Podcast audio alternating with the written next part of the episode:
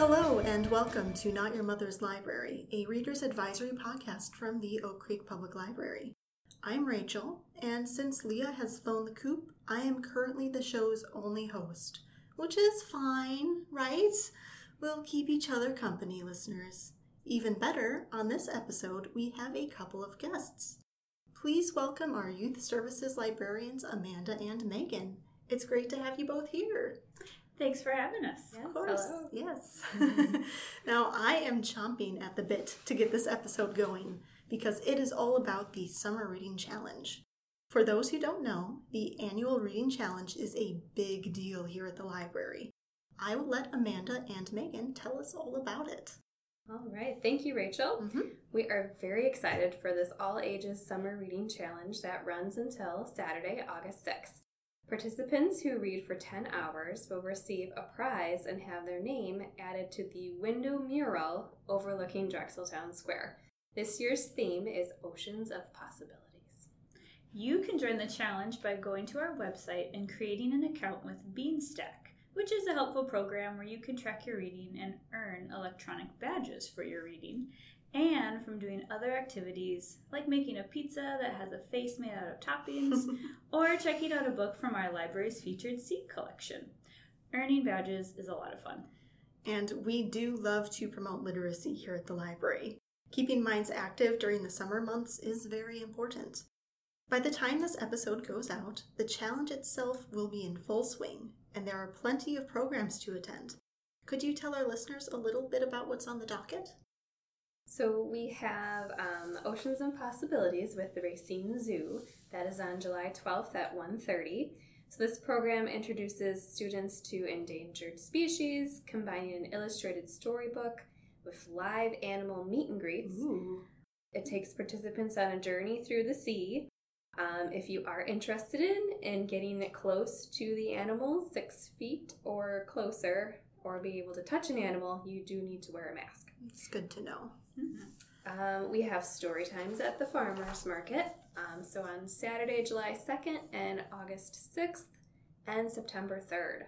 Um, two different time slots, 9.30 and 10.30 in Drexeltown Square. Um, this 20 minute interactive story time incorporates stories, songs, and rhymes. We also have STEAM labs for grades 1st through 6th.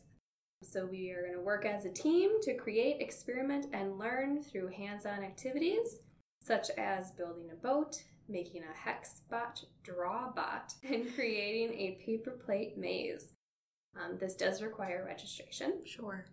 Um, we have a tween board game club, July 13th, 20th, and 27th. Tweens in grades 6 through 8th are welcome to join us for an afternoon of playing board games at the library from 3 to 4. We'll also have more story times inside. So, starting the week of July 11th, our lineup will include music and movement on Mondays, baby story time on Tuesdays, and toddler story time on Wednesdays. For all of these, you get to choose between a 20 minute time slot at 9:30 or 10:30. Make sure to check in at the children's reference desk when you arrive. Prior registration is not required, but space is limited to the first 15 families. We'll also be hosting family fun afternoons on Thursdays, where the whole family is invited to have fun with various stations and hands on activities that explore different themes like maps, the water cycle, and oceans. This program is geared towards children ages 4 to 11 with an adult, and of course, siblings are welcome. Cool. We'll also have drop in Lego challenges on Tuesdays, July 19th and July 26th, Drop by the library's Storytime room anytime between 1.30 and 4 p.m. to try a new and exciting Lego challenge. Those all sound incredible. when I was a child, Legos were the best. Oh, yeah. So drop in challenges would have been my jam. and who am I kidding? They're just as fun now that I'm an adult. That is just me adding fuel to the fire of grown ups being nothing more than giant kids. Agreed. uh, anyway, I thought our listeners might like to get some reading recommendations that are on theme with oceans of possibilities. These can be books about the ocean, sea life, boating, anything nautical. So, first up, I chose a book called The Girl from the Sea by Molly Knox Ostertag. It's a teen summer romance graphic novel, and I'm just going to read out a bit of the blurb because it's very thorough. so, 15 year old Morgan has a secret. She can't wait to escape the perfect little island where she lives. She's desperate to finish high school and escape her sad divorced mom, her volatile little brother, and worst of all, her great group of friends who don't understand Morgan at all. Because really, Morgan's biggest secret is that she has lots of secrets. Then one night, Morgan is saved from drowning by a mysterious girl named Keltie. The two become friends, and suddenly, life on the island doesn't seem so stifling anymore. But Keltie has some secrets of her own, and as the girls start to fall in love, everything they're each trying to hide will find its way back to the surface, whether Morgan is ready or not. Now, this isn't a spoiler because it is very obvious from the get go that Keltie is a Selkie, which is a creature that's half fish, half human, kind of like a mermaid. She's also very sweet and innocent because she isn't tied down by cultural human standards.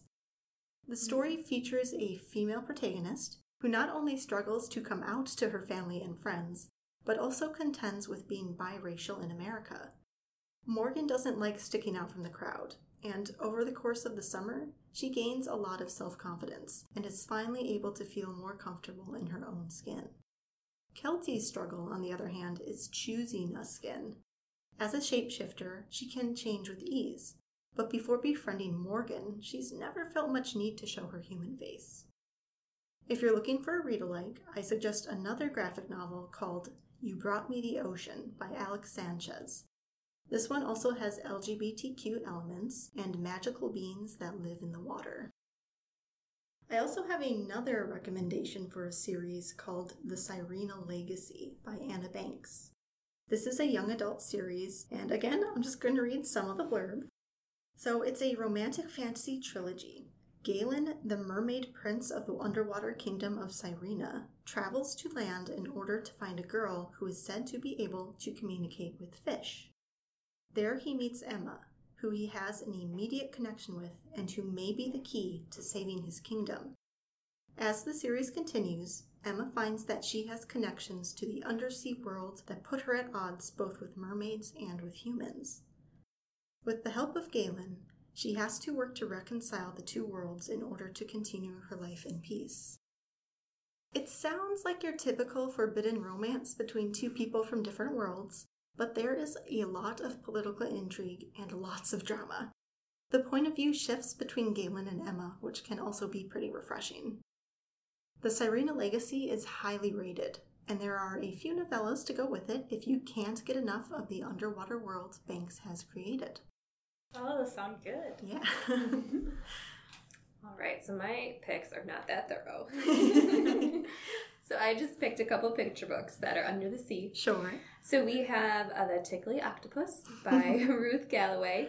Um, so Octopus enjoys tickling other creatures, although most of them want him to stop. But one day his tickling causes big trouble, and while he is trying to set things right, he discovers that he is good at doing other things as well.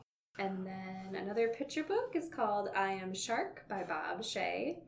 Um, so this is about a boastful shark who says he's not afraid of anything, which impresses his underwater friends until they ask about spiders. I understand that fear so thoroughly. yes, big bad shark afraid of spiders. Um, then we have Bunny Overboard by Claudia Rudea. I think it's called Rudea. So Bunny goes sailing on the sea, and the reader is invited to follow instructions to blow wind into his sails, rock the boat, and guess what Bunny will see next as he explores undersea life. So this one's a very interactive picture book where your little one can help tell the story with you. Oh, Nice. fun. I also chose three picture books mm-hmm. um, because they are awesome. So my first one is The Tale of the Whale, and it's written by Karen Swann and illustrated by Padma Chandra. This book rhymes, has beautiful illustrations, and inspires me to use less plastic. Hmm. So here's the description. A child joins a friendly whale for a magical journey of discovery. They sail the blue ocean, dance with dolphins, and tail splash seagulls. but the child also sees an ocean filled with plastic trash. And that inspires a promise of help for the whale and all of Earth's creatures. That sounds really nice. Yeah, it's, it's pretty too. Yeah. Um, okay, and my next one is The Ocean Calls, a Haenyeo mermaid story. It's written by Tina Cho and is illustrated by Jess X Snow. So this one also has some mermaid vibes and features an adorable intergenerational relationship. So Dayeon wants to be a Haenyeo just like grandma. The Haenyeo dive off the coast of Jeju Island to pluck treasures from the sea.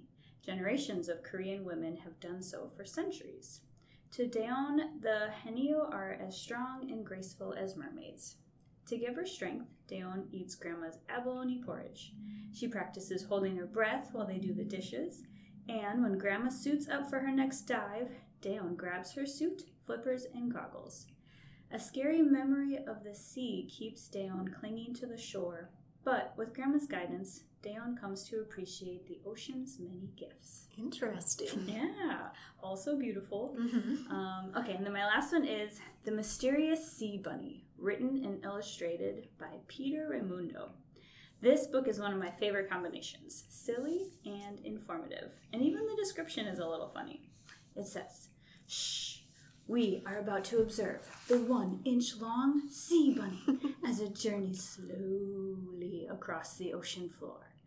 Along the way, we'll learn some interesting facts how it crawls upside down using slime, how it breathes through its um, fluffy looking backside, and why predators would be in for an unsavory surprise if they ever got a hold of it.